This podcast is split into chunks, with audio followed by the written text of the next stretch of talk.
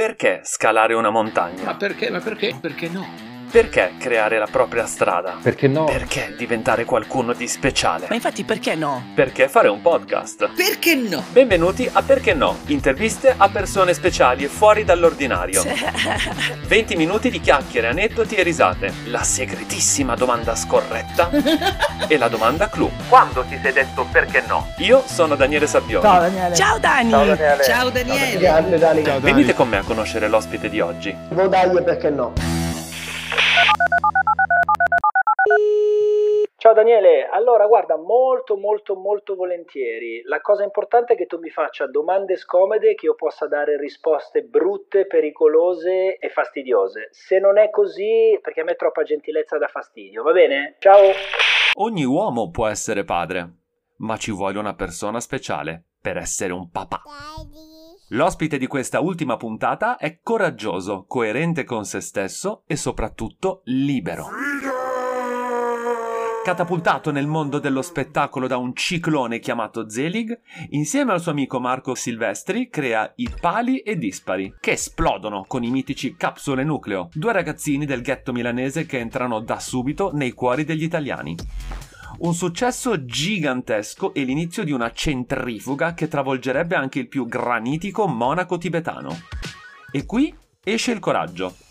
Il coraggio di dire ok, adesso voglio fare altro. Il coraggio di innamorarsi della tua compagna di banco e fare una figlia. Il coraggio di abbracciare in pieno il concetto di famiglia, ma a modo tuo. Il coraggio di riprendere a lavorare a pieno regime, perché, come ci raccontava anche Deborah Villa, il richiamo del palcoscenico e dei live è irresistibile. E così, tra un trionfale tour e l'altro, sono riuscito ad acchiapparlo per concludere questa seconda stagione con un'anima bella, divertente e divertita. Oh yeah! Presto, prima che riparte in viaggio, benvenuto a Perché no il podcast ad Angelo Pisani. Ciao ragazzi, eccomi. Ciao Angelo, benvenuto a Perché no il podcast, ospite dell'ultima puntata della seconda stagione.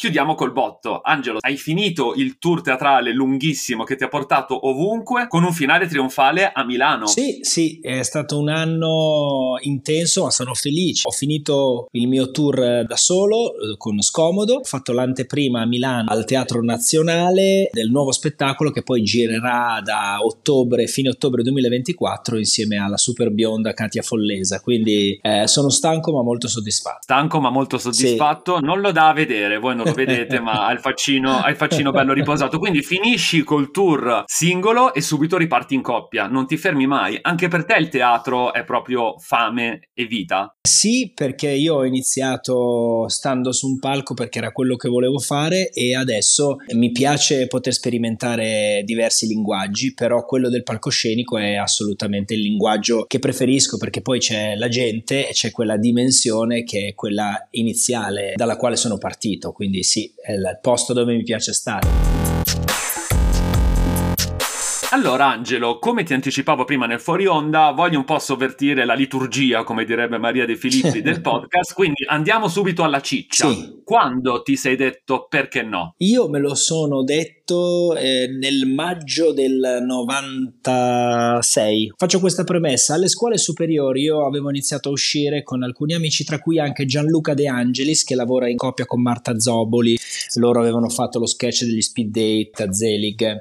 L- Sì. Lui mi disse, conoscendomi, dovresti fare il comico. E io giocavo a calcio, avevo la fidanzata e andavo all'università e gli ho riso in faccia. L'ho perso di vista, ho fatto il militare, tornato al militare mi sono iscritto all'università, ho conosciuto Marco perché io ero fidanzato con sua sorella e una sera mentre sto cercando di studiare per prendere la patente per fare il tassista, Oh, veramente? sì, perché facevo l'università, però mio papà stava per lasciare il taxi, quindi ho detto vabbè. E Marco mi dice c'è un posto dove c'è un matto su un palco ed era il centro sociale Scaldasole che fa salire sul palco chiunque voglia. Quella sera decido di bigiare a lezione della scuola di taxi e vado e quel matto era Gianluca che mi disse disse dopo Mm. anni che non mi vedeva eh, ti do due settimane di tempo e poi devi salire sul palco. Un ultimatum. Esatto, e io in realtà in pura incoscienza ho chiesto prima a un mio vecchio compagno di classe delle superiori con cui mi divertivo che mi ha riso in faccia. Allora ho detto a Marco, siccome ci conoscevamo e avevamo un cazzeggio innato, ho detto senti, facciamo questa prova, tanto questo posto tiene 80 persone, male che va avremmo fatto quella che si chiama la figura di merda con 80 persone, ma Milano è grande. Gestibile, Eh, assolutamente. Eh, lui in maniera totalmente incosciente mi ha detto di sì, quindi nella sala di casa sua cosa facciamo, cosa facciamo? Abbiamo iniziato con questi capsule nucleo così che poi erano i ragazzi del quartiere. Quella sera c'era Paolo Rossi che stava scegliendo con Cocchi Ponzoni dei comici per una trasmissione scatafascio. Anche tu,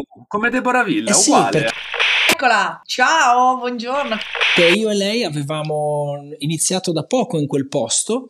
Quella sera tutti i comici di Milano gravitarono lì e io pensai, vabbè, non lo faremo, non sarà il momento. Però dentro di me temevo che se non l'avessi fatto quella sera non l'avrei più fatto. E noi siamo saliti, la gente ha iniziato a ridere, sono stati dieci minuti, forse tra le cose più intense della mia vita. Io sono sceso, Paolo Rossi ci disse eh, se davvero è la vostra prima volta ci penserei a farlo diventare un mestiere. Io sono tornato a casa, io mi sono seduto sul lettone vicino a mia madre, mi ricordo, e ho detto ho capito cosa voglio fare da grande. Quindi ho lasciato il calcio subito e ho iniziato a fare il comico. Questo succedeva a maggio. A fine giugno abbiamo fatto un'apertura a Deborah e a Ussi come due di picche al Festival di Rifondazione che all'epoca gestiva l'area Zeli. Lì c'era Giancarlo Bozzo che ci vide e praticamente a ottobre ero in televisione e mi ricordo ancora la famosa riunione io e Marco seduti in mezzo a persone che l'anno prima noi guardavamo in televisione a mai dire. Quindi ho questo ricordo Eh, certo. sì, di noi due che ci guardiamo come dire ma che cazzo sta succedendo?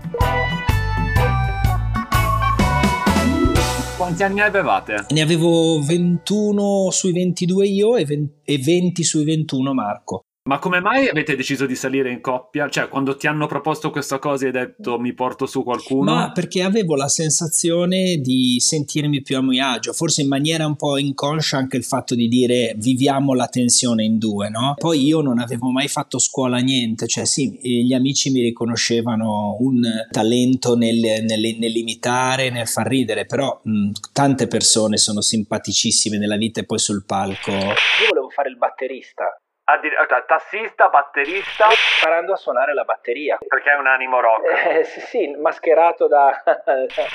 Ma neanche tanto mascherato, eh, dai.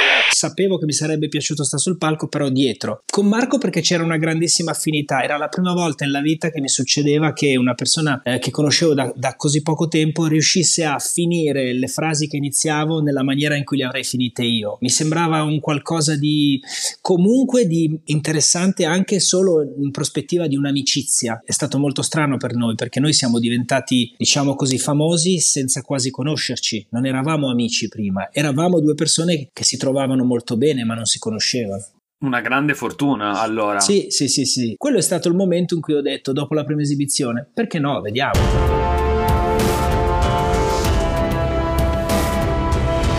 E secondo te chi dovrebbe dirsi perché no? In linea generale tutti, nel senso che tutti hanno un sogno, quindi tutti dovrebbero dirsi perché no, perché non provare. Poi è chiaro che ci si scontra con una serie di situazioni, impedimenti e tutto, però in generale il perché no inteso con il proviamoci dovrebbero dirselo tutti e, e poi chi ha un sogno e capisce o un'urgenza, ecco uso questa parola che per me è quello che, eh, che comunque è la più adatta, se hai un'urgenza di dire delle cose o di, di- di- di essere in un certo modo, se ti capita l'occasione o se puoi crearti le condizioni per farla capitare, perché no?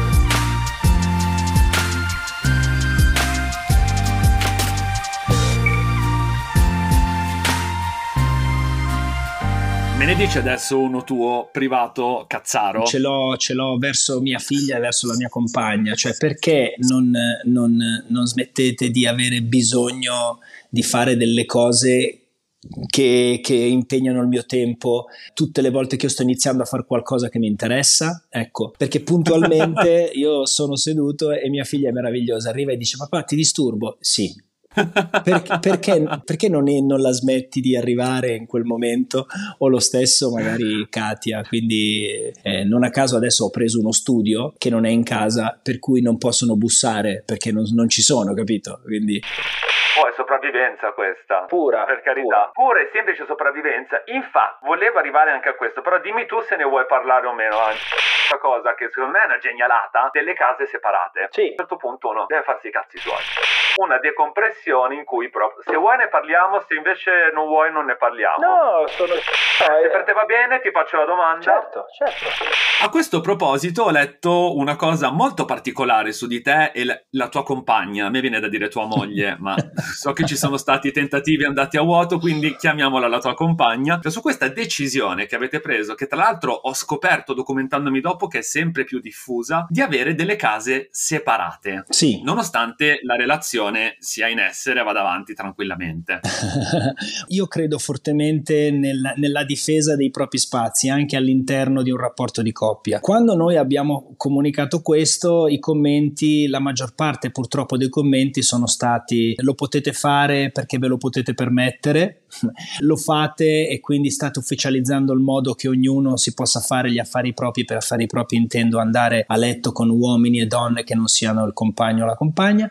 Eh, anche perché, scusami se ti interrompo, tornando al punto prima, chi te l'ha scritto evidentemente non abita a Milano, esatto. non legge i giornali, non sa quanto costino le case o anche solo gli affitti a Milano. Chiusa no, premessa. Tra l'altro, no, ma poi eh, in realtà io ho trovato in questi commenti una grande ipocrisia a difesa di un concetto di famiglia nel quale io non mi riconosco, che è un concetto eh, che prevede che tutto ciò che capita all'interno delle mura di casa debba essere mascherato e si debba sempre dare l'immagine della famiglia felice, così come non condivido il fatto che essere famiglia debba escludere il fatto di avere dei momenti e degli spazi spazi propri. Mi fa molto paura quelle persone che dicono rispetto al proprio compagno o compagna lo conosco meglio di, di, di quanto si conosca lui. Io stesso ho delle parti di me che non conosco, quindi una frase di questo tipo la trovo pericolosa e veramente presuntuosa. Ma questo è stato un modo di intendere la vita che, che sposiamo sia io che Katia. Io ho questo spazio eh, dove non smetto di essere né papà né compagno, ma ho uno spazio dove sono in primis angelo, poiché pur amando mia figlia e la mia compagna, non ho sempre voglia di stare con mia figlia e la mia compagna. Esco, vado, sto lì, lavoro, ozio. Molte volte non fai niente, giusto? Esatto, esatto. Eh, è solo per non fare niente, stare tranquillo, rilassato. Esattamente,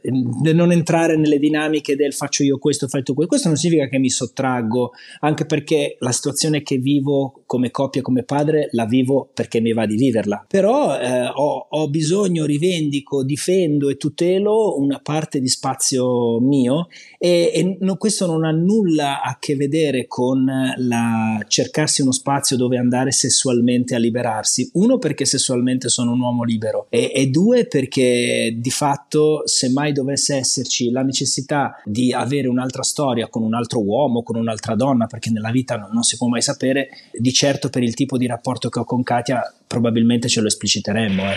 Ahimè, io ho molti amici che hanno una moglie e un amante e che comunque sarebbero qui a dirmi io penso questa cosa ma non fare la cazzata di dirlo. Non è una cazzata, io amo vivere così, difendo questa vita sapendo che tipo di compagno e che tipo di padre sono.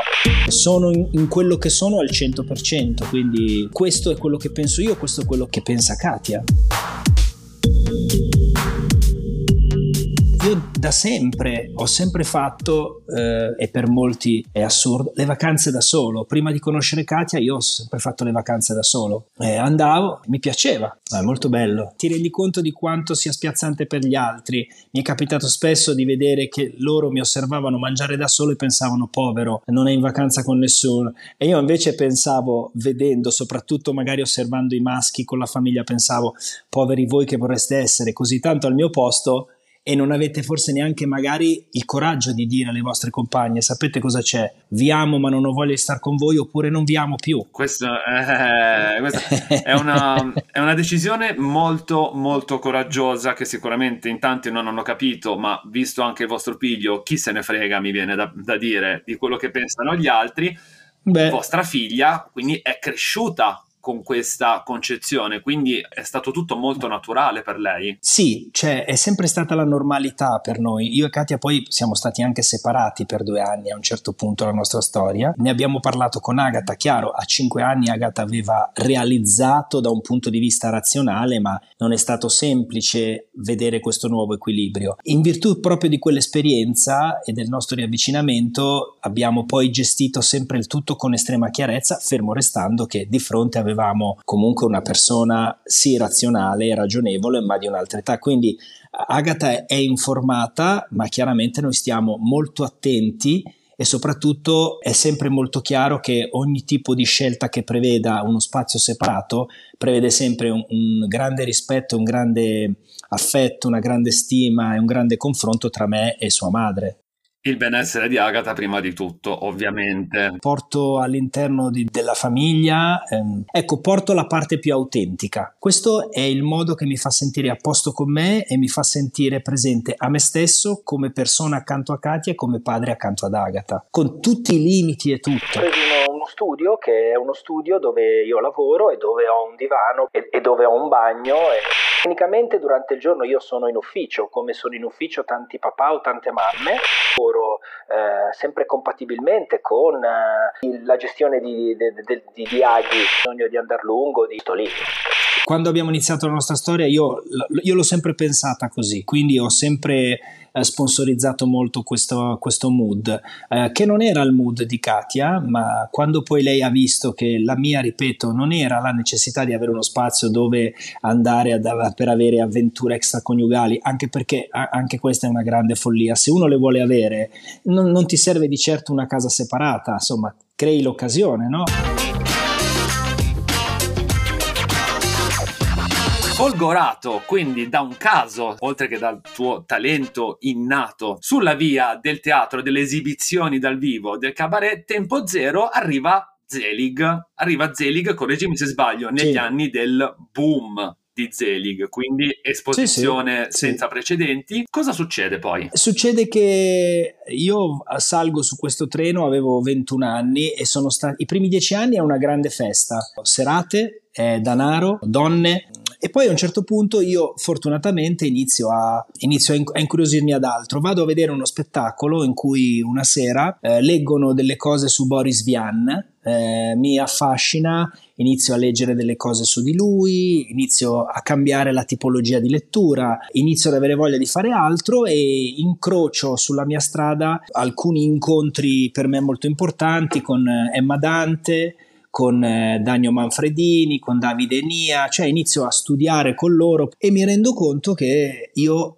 avevo delle altre necessità, non necessariamente impegnate, semplicemente volevo dar sfogo ad altro e quindi succede che mh, dopo 12 anni mi fermo e dico a Marco non voglio più fare questo, voglio fare altro e non sapevo bene cosa, quindi ho iniziato a fare delle altre cose. Da solo però? Da solo, sì. Perché hai deciso tu e voglio farle da solo o Marco ti ha detto no, io non me la sento? Ma perché a Marco non interessava, Marco è sempre stato molto chiaro, Ma- Marco mi ha detto io nella vita avrei voluto fare il dentista e studiavo per fare quello. Eh, lui è sempre stato molto carino, mi ha detto hai visto in me una capacità che io non avevo e ti sarò sempre grato per questo, ma io non voglio fare altro sul palco se non fare le cose con te. E io allora lì mi sono sentito in dovere di dirgli guarda per me non è la stessa cosa, quindi questa cosa ci ha fatto molto male, lo ha fatto stare molto male, anche a me nel doverglielo comunicare e quindi ho iniziato e ho iniziato come dire a vagabondare un po' facendo delle esperienze che mi piacevano, ho fatto questo film indipendente con Federico Rizzo e come direttore della fotografia c'era Luca Bigazzi, film con Marco Tullio Giordana, pochissime scene ma l'ho fatto, ho creato un collettivo artistico, poi è nata mia figlia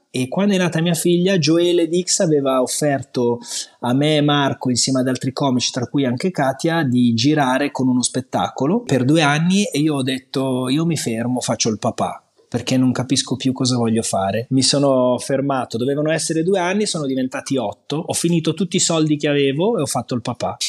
Beh, la scelta migliore, non credo che se tornassi indietro cambieresti idea.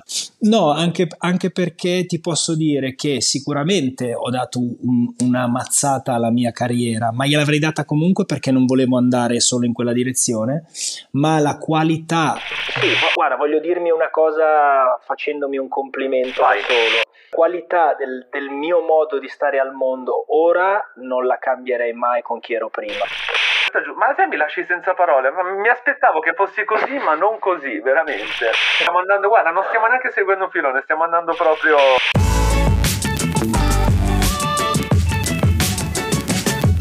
Mi sono sempre chiesto, i comici genitori, quindi fanno vivere ai propri figli, io vedo che anche con Agatha, con Katia fate i video, insomma vi fate molto vedere sui social e non solo, le scene tutto, ma come fai a virare a diventare padre anche se è vero? Cioè, quando è il momento di, di cazziarla, magari più prima che adesso, che credibilità riesci ad avere? Che magari fino a due minuti prima ti ha visto fare? Dunque, in realtà non ho, come dire, una, una, regola. Quello che mi sono dato io come regola è ricordati che tu non sei un amico di tua figlia, tu sei suo padre. Io sono una persona estremamente giocosa con mia figlia da sempre, quindi la mia parte da, da, da fanciullo è sempre stata molto viva, lo è tuttora però poi in maniera assolutamente naturale in me è molto chiara la distinzione tra le, il papà e il fanciullo. Okay. E questa cosa di, di, conseguenza, essendo molto chiara in me, lo è anche nel modo in cui la manifesto. Credo nell'importanza delle, diciamo così, di, di alcune regole. Mi, mi, pongo in maniera seria quando, quando così de, deve, deve, essere. Probabilmente mi risulta più facile perché la mia regola è che non serve alzare il tono della voce, basta cambiarlo di poco. E quindi ho sempre pensato, un domani se dovessi avere figli, se io urlo mia figlia la smette perché ha paura di me, non perché eh, vuole capire. Quindi questo mi aiuta. Poi Agatha mi vive prima come papà nel suo essere anche non comico, quindi quando mi vede comico sa che è il mio lavoro. Angelo, sei l'ultimo ospite della seconda stagione di Perché Noi il podcast. Una delle caratteristiche di questa seconda stagione è la domanda scorretta. La domanda scorretta è una domanda sì. che proprio, sai, adesso non si può più dire niente praticamente. Oscurano tutti, licenziano persone a quanto pare, quindi insomma non si può più dire niente. Quindi prima che il governo si abbatta anche su di me, so che mi ascoltano tutte le settimane, quindi non potrebbe essere altrimenti.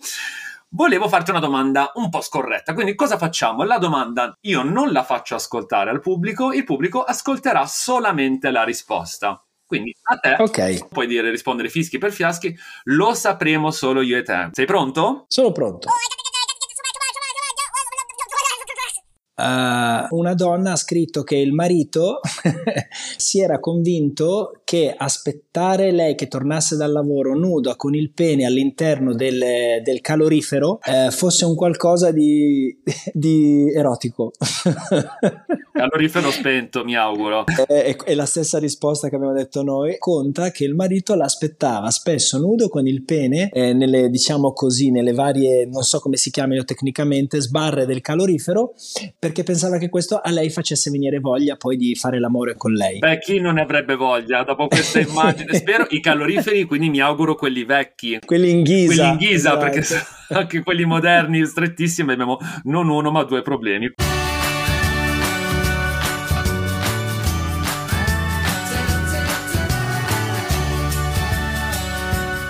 Allora, Angelo, prima di salutarci, quindi ricapitoliamo un po' dove potremo vederti barra vedervi, perché ho capito che non sarai da solo in questi tuoi giri teatrali. Esatto. Dunque, noi saremo in giro quest'estate, io e Katia, con 4-5 date. Eh, faremo Teatro Romano di Verona, poi saremo a Piacenza, Bergamo e, e, Varese. E poi partiremo da fine ottobre con il nostro tour. Quindi io sarò da ottobre a inizio marzo in tour con Katia e da metà marzo a fine maggio 2024 con, di nuovo con il mio. Io sto, sto, bene se sto in mezzo alla gente. Eh, altro che anziano che passeggia, oh, non, non stai mai fermo.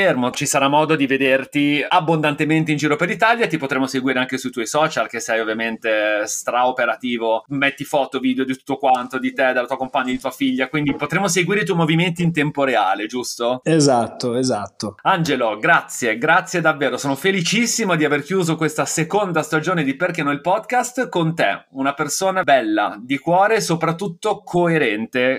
non ce ne sono tanti, io non lo sono di sicuro. Quindi grazie Angelo, grazie, grazie te, ancora. Daniele. Con tutti voi ci sentiamo il 4 di settembre con la prima puntata della terza stagione di Perché no il podcast. Grazie a tutti, ciao Angelo. Ciao ragazzi. Angelo Pisani è un batterista, un tassista rubato dal teatro. Un uomo che ha saputo dire basta quando era il momento di cambiare e che non ha mai avuto paura di essere coerente con se stesso, ma soprattutto libero. Angelo ha scelto la famiglia, coniugando le donne della sua vita con la passione per il teatro e lo spettacolo dal vivo. Angelo è la degna conclusione di questa stagione. Chi più di lui si è detto? Perché no?